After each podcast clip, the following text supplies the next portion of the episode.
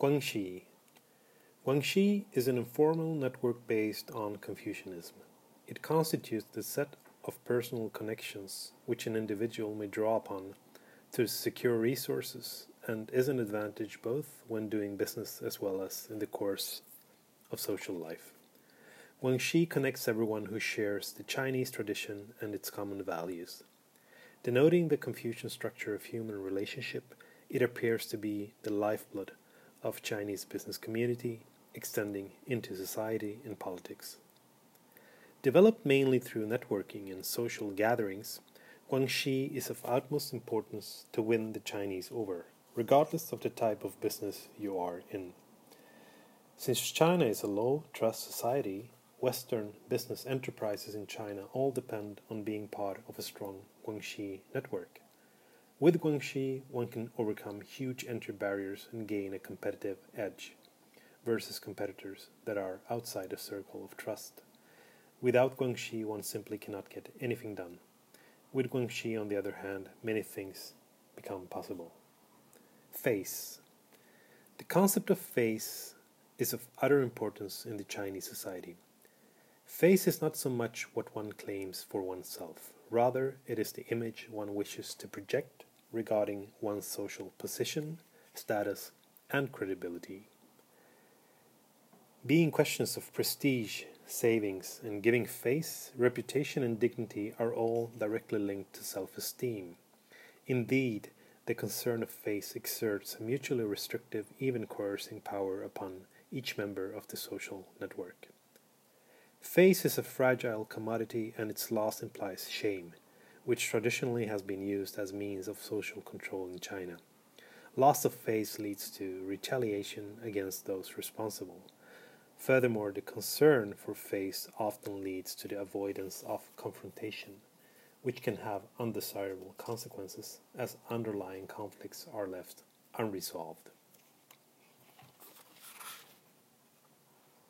Negotiation Negotiation techniques characteristically used within a culture are normally related to underlying values, norms, and ideologies.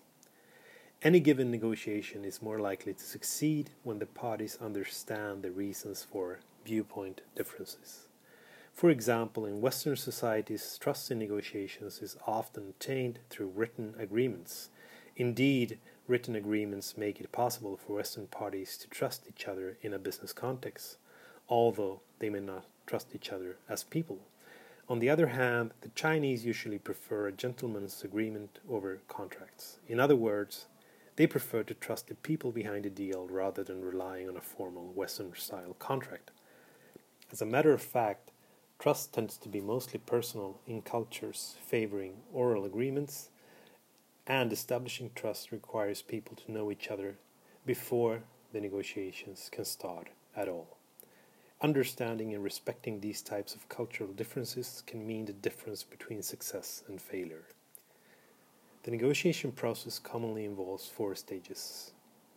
One, non task sounding, which includes all activities required to establishing rapport. Two, task related exchange of information, which includes the needs and preferences of the parties. 3. Persuasion, which includes the parties' attempt to modify each other's subjective viewpoints and arguments. 4. Concession and agreement, which includes empathy and understanding and a willingness to cooperate. Although this process is consistent across cultures, the duration of the four stages may vary for example, in China, the non task sounding stage is quite important and can take longer than in a typical Western country. Humor. Based on cultural insider knowledge and often context specific, humor is used in all cultures. Since the time of Plato, researchers have argued about what constitutes humor. According to the incongruity theory, what amuses us is some object of perception or thought that clashes with what we would have expected in a particular set of circumstances. This would be typical for situational comics, which is quite common in China. According to the superiority theory, laughter is always directed at someone, implying a feeling of superiority on the part of the person that laughs. Finally, the relief theory takes a more psychological approach, treating humor as a venting of excess nervous energy. For example, when the Chinese do not understand Westerners, they often respond with jiggles. Having a common sense of humor can be experienced as sharing a circuit code. It requires being sensitive to others' experiences and recognizing sensations such as hope, frustration, and possibility. Humor requires the ability to respond to others in the moment and can be quite useful in difficult negotiations. Indeed, engaging in humorous interaction right after a difficult agenda item has been addressed may function as a release of tension. In addition, humor may constitute an effective way of managing guanxi between negotiating parties by indicating that they can be cooperative in spirit even if they disagree on facts. Humor is based and used predominantly in the non task sounding stage of the negotiation process, in which the Chinese not only express humor but are also receptive towards it.